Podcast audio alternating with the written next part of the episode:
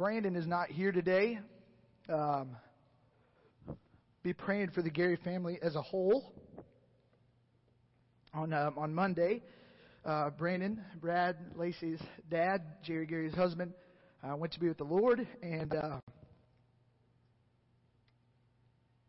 and we're going to pray over them at the end of this. Man, it's really hard to leave worship and then come to this. Um, we're going to do this though. So we finish up our Malachi series uh, today uh, with the pseudo worshiper. And now, real quick, I want to, I just want to make sure I set the table. Maybe you've, maybe you've been a part of the Malachi series, maybe you haven't, uh, maybe you've missed it. And so I just want to set the table a little bit, just so we understand what Malachi uh, is about. Basically, Malachi is about six disputations, right? Six disputes that uh, that are, are, talked about amongst the people, amongst the Jews, and I want to talk about those for just a second to set the table. Number one, the first dispute. Malachi defends God's love for Israel. The proper response to his love is con- covenantal obedience and sincere worship. So, Malachi, it, through, through God's word as a messenger, is coming in and saying, hey, listen, people of Israel, I, we need to recover uh, what obedient covenantal worship looks like. Because at the time, they weren't living that. It's, it's the reason that the, the series is called Pseudo Worshiper, because it's giving God our almost best. The second one that was covered, and Brandon has covered these, but I just want to make sure I set the table. Malachi exposes offenses related to worship and criticizes the priests for allowing them. That was the second dispute. The third one, Malachi condemns marriage to an unbeliever as unfaithfulness to Israel's covenant with God. He also condemns unjust divorce as a violation of the marriage covenant between husband and wife to which the Lord is witness. Now, all three of these disputes take us back to Mosaic law. So, in, in, through Malachi, what, what he's doing, what God is doing is he's saying, listen, some of us, and obviously this is not just for the Jews, this is for all of us this morning, need to take a step back and look at, at what God has called us to do. Some of us need to set the table there first. Before we look ahead, we need to look first at, at what God has called us to do. Right? Here we are, a little over 400 years before Jesus would come, so you could tell there's definitely a, need to, to reset the table uh, for what pursuing God looks like. That's the first three disputes. The fourth one, Malachi promises that God will demonstrate his justice he will do, so when the messenger of the covenant comes to judge the wicked and purify his people. So now we start to look forward. We start to look forward at what that looks like. Malachi returns the fifth one. Malachi returns to the subject of Israel's wicked offerings. This is what was talked about last week. The difficulties the people are experiencing are punishment for their sin. Bag talked about this last week in Malachi, and then the sixth one we're going to talk about today. Malachi assures the people that evildoers who seem to escape divine justice will be judged, and the Lord will deliver his people. Okay, so the fact is, Jewish people have had a reason for triumph and celebration up to this point, uh, but because of sin, because of greed, because of complacency, things that we can all see in our in our stories today, uh, they've been run through the ringer a little bit being attacked from surrounding nations, captivity in Babylon, Persian rule, and so much more. And now they've been allowed to come back. So now, as we're looking at the time of Malachi, they've been allowed to come back home and pick up the pieces some hundred years later from being in Babylonian captivity. And the temple, at this point, the temple's been rebuilt. They were allowed to come back home. They rebuilt the temple uh, and all the people were ready. Like as soon as that, that last stone got covered for the, for the temple, everybody would just sat in anticipation, waiting for the Messiah uh, to come. And at that point, after the temple was built, nothing happened. And Malachi is called by God to prophesy to the Jews of where they've come from and also, again, where they are going. So we look at this sixth and final dispute this morning in Malachi 3, uh, chapter 3 and 4. And, and, I'm about to start unpacking our passage today. And if you don't have a Bible and you need one, uh, raise your hand and, and we will have someone run a Bible to you. Uh, but we're looking at Malachi 3, 13 uh, through chapter 4, verse 6. And so if you have your Bibles, please open up there uh, as we'll unpack this uh, together. So this first part, Malachi 3, starting 13. God says this. Your words have been hard against me, says the Lord. But you say, How have we spoken against you? You have said, this is God talking to his children. You have said, It is vain to serve God. What is the profit of our keeping his charge, or of walking as in mourning before the Lord of hosts. And now we call the arrogant blessed.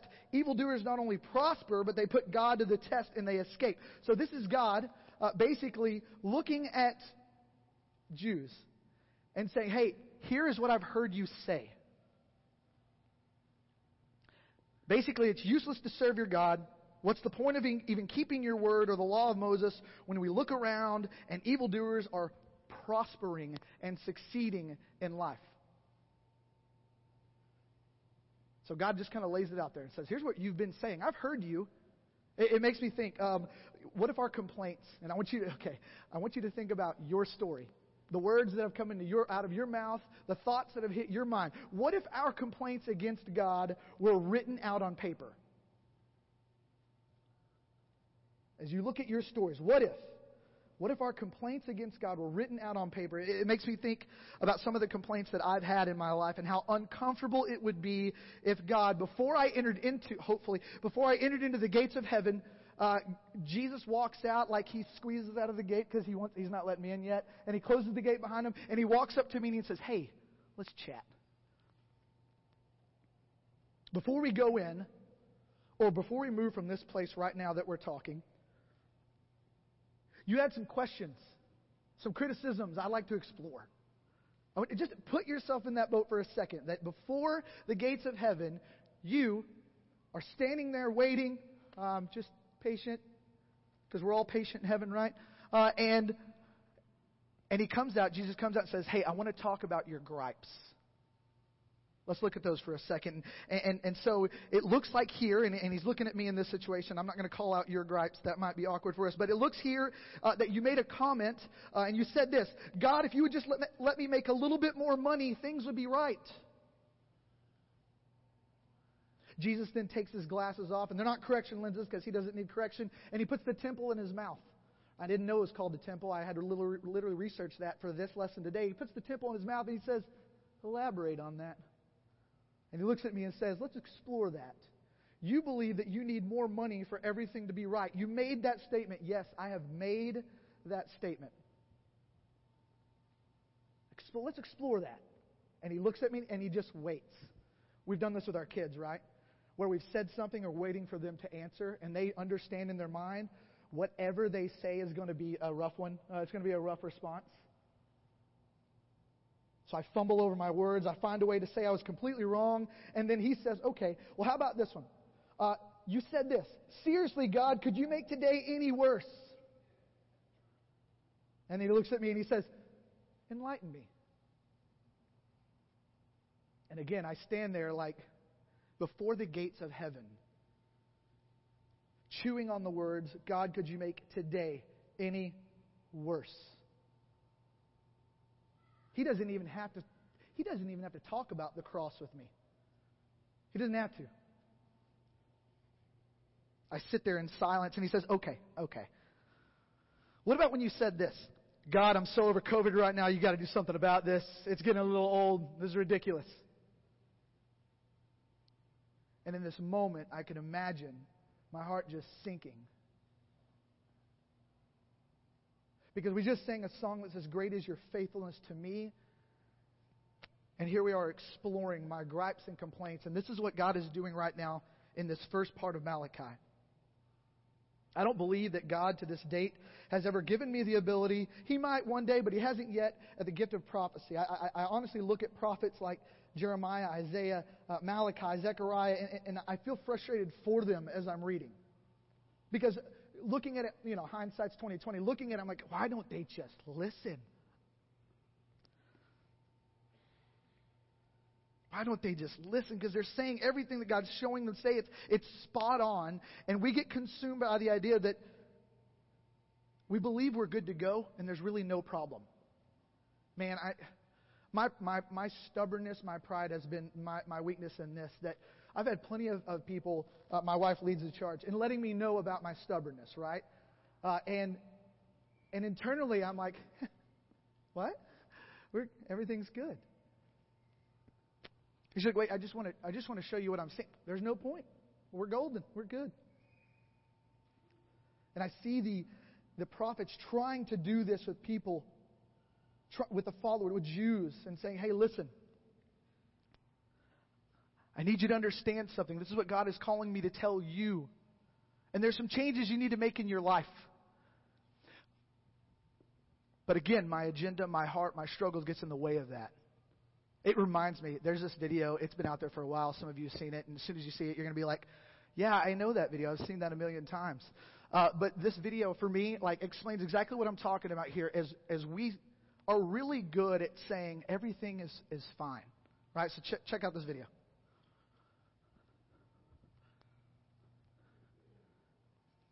If it if it comes up, it will. I believe it.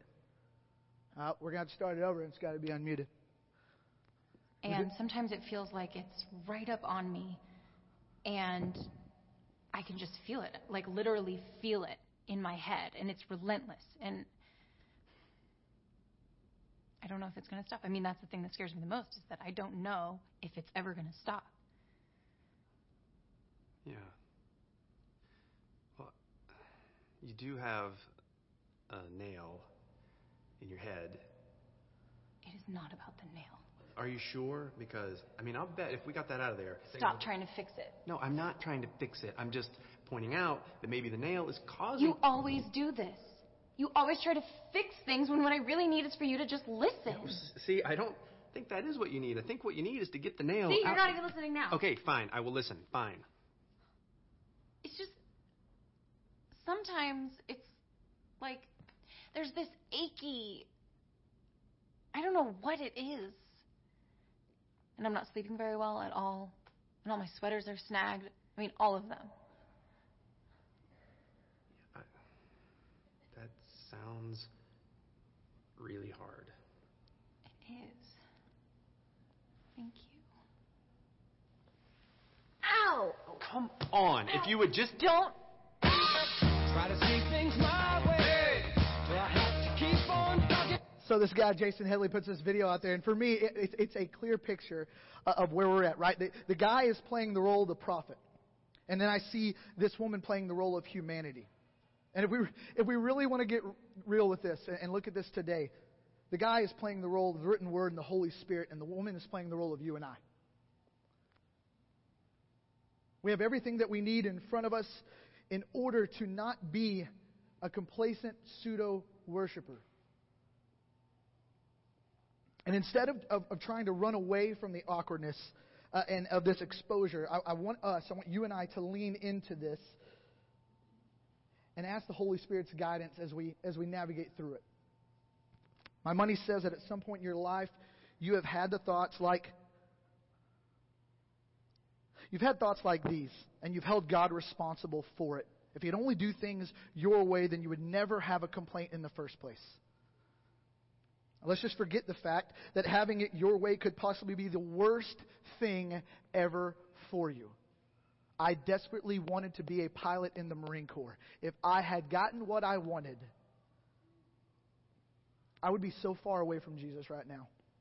Because in my Marine Corps days, I was the furthest away from Jesus. And I did not know that at the time. It's just what I wanted. So the argument that, that the Jews are making that, that God is calling out is, what's the use in living this way according to these standards if the rest of the world is just going to get ahead by not playing by the rules? I remember doing this. I, have done this before. I, I look at other people who aren't pursuing God and I see great things happening and I'm like bitter.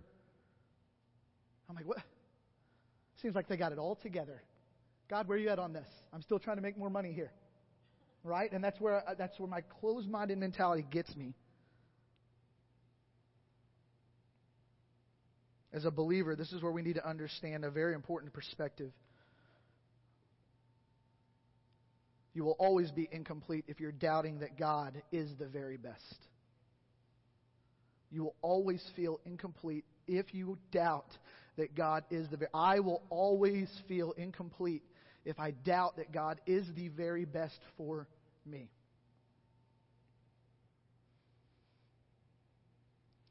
What God reminded us of last week, and we'll, again, we'll, will again in a moment, is that there's a day coming when the God of justice will reconcile all things according to His holiness. And on that day, all things, not according to our standard, but His, will be brought to account. So here's our reality, reality check if you're following with me in the, in the talk notes. Our reality check. Our calling from God has never had anything to do with what He allows or doesn't allow in the lives of other people. Our calling from God has never had anything to do with what He allows or doesn't allow in the lives of other people. Our calling is still our calling. The written word is still the written word. The promises are still the promises. That doesn't change based off of somebody else. Let's move on here. So, so verse 16 in chapter 3 of Malachi. Then those who feared the Lord spoke with one another. The Lord paid attention and heard them, and a book of remembrance was written before him of those who feared the Lord and esteemed his name. They shall be mine, says the Lord of hosts, in the day when I make up my treasured possession, and I will spare them as a man spares his son who serves him. Then once more you shall see the distinction. It's huge right here. The distinction between the righteous and the wicked.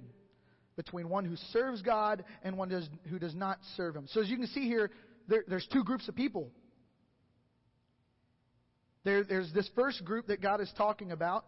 Uh, that consists of people complaining and questioning the value of living for God. It reminds me of the Israelites being taken out of captivity and Moses walking them through. And at, at first, they were ecstatic. They'd been saved. And then it seems like moments later, can we just go back to captivity? Can we put the chains back on? Because, in my opinion, there's a better life for me. Understanding they do not know what lies ahead. So, this is the first group. And now, in this passage, uh, this part of Malachi, God is talking about now this second group, a group of people who revere the Lord. And they got together and repented. The promise of God continued to rest over them. And for us, we have to be able to evaluate. We got to be able to look back with humility, removing our pride, and say, which group do I find myself in? And my guess is we kind of go back and forth. John Piper once said this uh, over this over this specific passage. He contrasts verse 14 uh, with the promise of 17.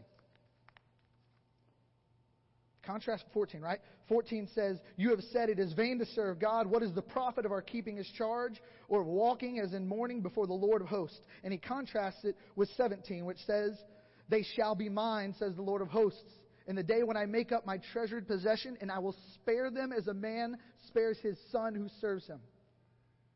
So 14 says it's pointless to serve God. 17 says God will count them his possession and spare them who serve him. There's a huge difference there, right? That's, this is about being in one of those two groups. It's a difference between the service of a son and the service of a slave. It's a difference between the younger brother and the older brother in the prod- parable of the prodigal son.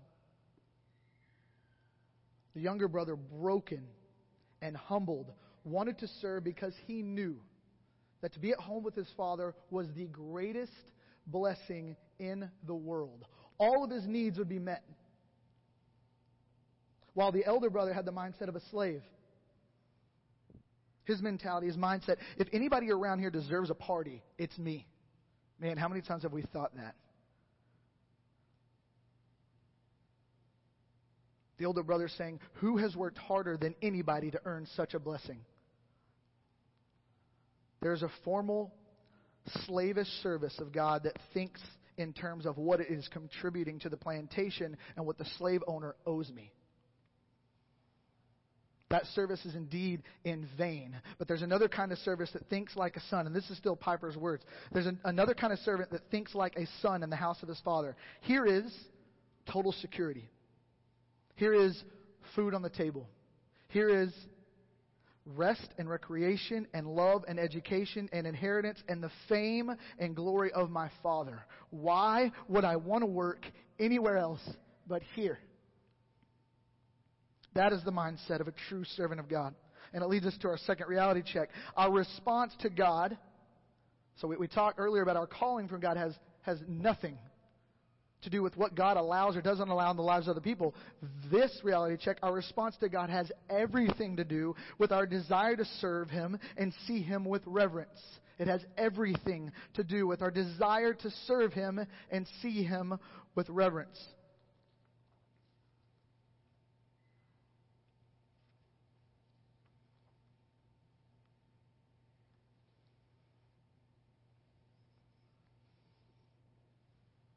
Let's move on to chapter 4. Chapter 4, verse 1. For behold, the day is coming. Gosh, this is intense. What we're about to read is intense. For behold, the day is coming, burning like an oven, when all the arrogant and all evildoers will be stubble. The day that is coming shall set them ablaze, says the Lord of hosts, that it will leave them neither root nor branch. But for you, who fear my name, the Sun of Righteousness shall rise with healing in its wings. You shall go out leaping like calves from the stall, and you shall tread down the wicked, for they will be ashes under the soles of your feet on the day when I act, says the Lord of hosts. And this leads us to our last reality check that you have in your talk notes, and this is a, this is a tough one. Judgment awaits us all. This is something I feel like um, America's church stays away from. Because it just doesn't draw people in. It just doesn't. It, it doesn't draw people in because there's an incomplete understanding of Jesus. The many pastors are afraid to have this conversation. I, right now, am afraid to have this conversation. I haven't just like bypassed and said, all right, this is comfortable. But it's a conversation worth having that I think all of God's children need to understand. The day is coming, and how you have responded to the greatness, how I have responded to the greatness and the majesty of God will matter greatly in how you experience not only that day, but days to come. It's really easy, hear me when I say this. It's really easy for us right now in this church to read these words and believe that this is solely an issue affecting bad people. It's really easy for us to do that right now. This is an issue that uh, it's a, I hear what you're saying. Judgment awaits us all. That's for the bad people. And, and we reconcile, we justify that in our mind, but this is deeper than that. The issue on the table is between non believers and believers. And I need to elaborate on that, and I will here in a second. But non believers and believers. People marked by the gospel and who are producing fruit in keeping with repentance a believer and a non believer, those who are not marked by the gospel and are living according to a different standard. I feel like this needs to be said again. I, feel like I need to, to dive in just a little deeper. The issue on the table is between non believers and believers. As we look at these two groups that Malachi, that God's referring to in Malachi, the issue on the table is between non believers and believers. Believers are people marked by the gospel and are producing fruit in keeping the repentance, and non believers are those who are not marked by the gospel and are living according to a different standard. My fear is that there are those in this very room, myself included, God's children, that will say, Because I'm a believer, I'm good to go. And we have a definition of what it means to be a believer that is incomplete. My fear is that there are those that say they are believers, that those of us who say we are believers who are not marked by the gospel and are not producing fruit in keeping with repentance and are living according to a different standard. I've had this conversation, I, I have this conversation with, te- with students all the time. Uh, I, I get to the privilege of working at a high school, and anytime a, a teenager looks at me and says, I feel like people just need to get out of my business. I look at them and I say, okay, listen, I, this is the best way I can explain this to you. I want you to imagine, I did this with Emma the other day. I want you to imagine you're standing in the middle of the road. And as soon as I said this, she rolled her eyes because I've already said this to her before, right? We do the same thing. But I want you to imagine you're in the middle of the road. And you're facing this way. And I'm here. And I see a bus coming. Actually, it's coming. It's a big bus, too. It's coming. Your back is faced, you don't see it. And I'm not better because I'm here and I do see it. I just happen to see it. This bus is coming. What do you want me to do in this situation? Because I feel like you want me to let you be you. Okay, well, I guess you'll just figure it out the hard way. I guess we'll just figure it out the hard way. And I look at her and I say, Listen, as your dad, I cannot do that. I'm going to run full force and I'm going to tackle you as hard as I possibly can, hoping that I can do a spin move where you land on me. I'm not that good, but hopefully that's the way it works. And the bus drives by, saving you.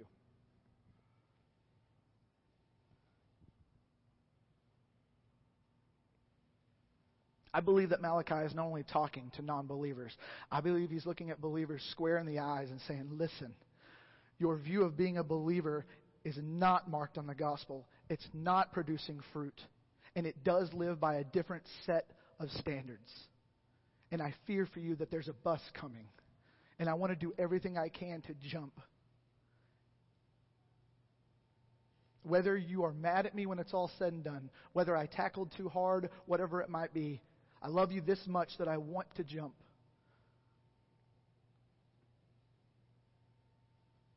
We continue on in, in chapter 4. Remember the law of my servant Moses. This is verse 4. Remember the law of my servant Moses. So, again, God is continuing to take us back and forth as we look back on who He's called us to be and what that means going forward. Remember the law of my servant Moses, the statutes and rules that I commanded him at Horeb for all Israel. Verse 5 Behold, I will send you Elijah the prophet before the great and awesome day of the Lord comes. Six is so huge. Remember, this is the last verse that gets said for another 400 years. And he will turn the hearts of fathers to their children, and the hearts of children to their fathers, lest I come and strike the land with a decree of utter destruction. So God continues, and he says, Come back and remember the way I've told you and called you to live the way I've taught you to respond to my greatness, how I've commanded your best response. Then, after verse 6, God will stay silent for over 400 years until we hear about a baby being born to a virgin. And we hear about John the Baptist who will prepare the way for Jesus. So there's four promises here. I just need to make sure we understand. God will hear those who fear him. So we need to hear this. God will hear those who fear him. God will remember those who fear him. God will spare those who fear him. The righteousness and unrighteousness will be distinguished. And that's what we're looking at today. The righteousness and unrighteous, or the righteous and righteous will be distinguished. Last week, last week, Bag was talking about some things that in my life um, I struggled with. last week he, talked a lot about tithe and offering, and I think I think God uses tithe as a way of really revealing our hearts. This may be the most exposing part of our lives about where our priorities lie. I I I, I needed I needed my wife's understanding of what an offering was. Because for me, it was a bill.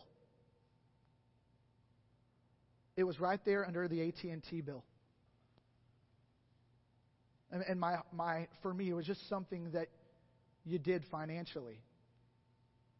It wasn't an, until uh, my, my wife and her dad really challenged me on this, and I did not like it when they challenged me on this. I don't like it when the church talks about tithe at all, um, because it just gets awkward. But I absolutely loved and hated that time in my life. Because there was, un, there was a, a misunderstanding that I had of what tithe was. It was not just a bill. This is really why one of the reasons, because this doesn't just happen in tithing, it, it happens in worship.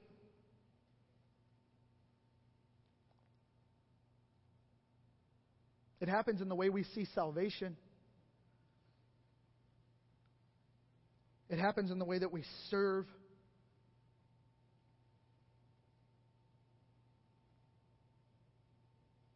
John MacArthur spoke on this, and to me, the beauty of all this lies in the earth-shattering revelation of what takes place in 2 Corinthians 5:21. Grayson, if you'll bring that up. For our sake, he made him to be sin who knew no sin, so that in him we might become the righteousness of God. This is 2 Corinthians 5:21. Grayson, keep that up for me. Okay, so we need to understand this. And John MacArthur really did kind of open my eyes to this. He, God, made Jesus to be sin. The one who was out sin was treated by God as if he was the one who committed every sin that has ever been committed, but in true factual understanding, he committed none of them, not one. He was placed on a cross and without blemish, a spotless lamb, never for a second even being close to committing a sin, even though we read about his temptation. But God is treating Jesus in a practical sense as if Jesus lived my life and committed my sins and your sins. God punished Jesus for my sins, and then he looks at me and says, You're forgiven. I've been paid in full. That is the gift and doctrine of substitution, and it changed everything about the church and paved the way for worship, tithe, offering, salvation, not to be restricted to temples, but to now be done anywhere and any time. And it calls for our whole hearts and not just giving God our almost best.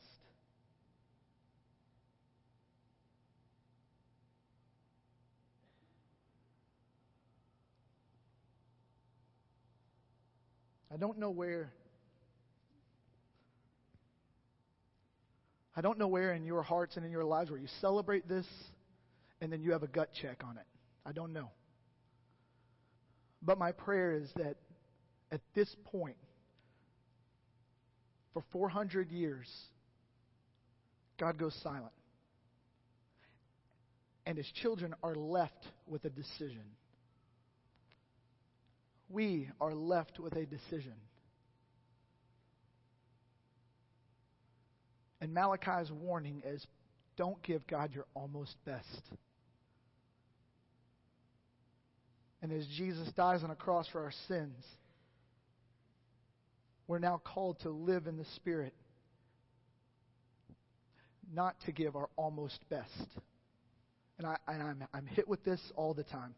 And I desperately need the people that God's put in my life to help me understand this more and more. And I desperately need to walk with the Holy Spirit as I pursue what this means in my life. And I desperately need this as I teach my daughters what salvation really means.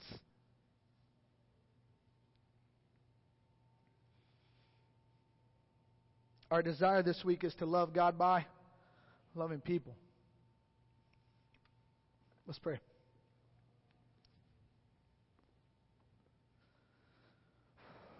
Father,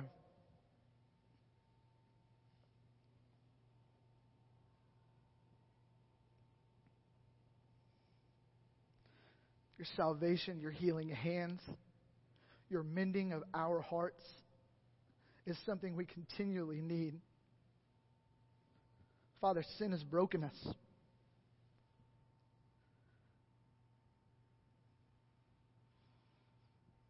It is convoluted what truth actually is. It's the serpent questioning Eve Did God really tell you that you're going to die? And then us responding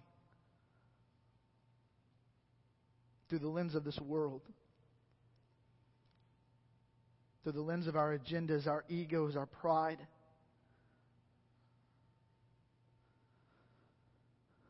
Father, I pray that we would take Malachi's word, God's conversation with the people, with his children, and understand what they mean for us. Through the lens of you teaching them.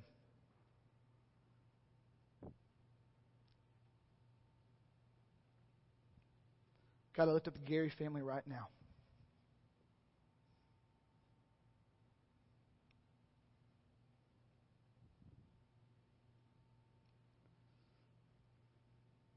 As they mourn the loss of a father, of a husband,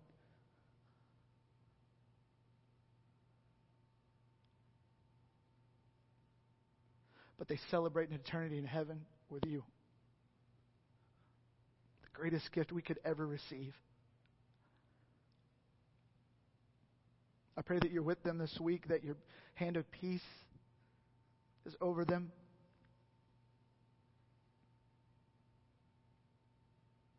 And that you would walk with them through this. I pray for this church. I pray that it would be our desire to pursue a true understanding of you. That it wouldn't be about our definition of salvation. It wouldn't be about our definition of what it means to give our hearts to you. It would be about an understanding biblically of what you've called us to. And that has everything to do with our reverence for you.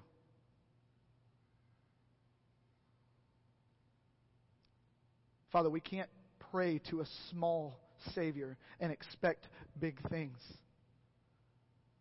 I pray that it is our desire to be humbled in your greatness, in your healing powers, in your substitution, in your sacrifice. That we would walk in a true understanding of that, and that we would not settle for giving our almost best.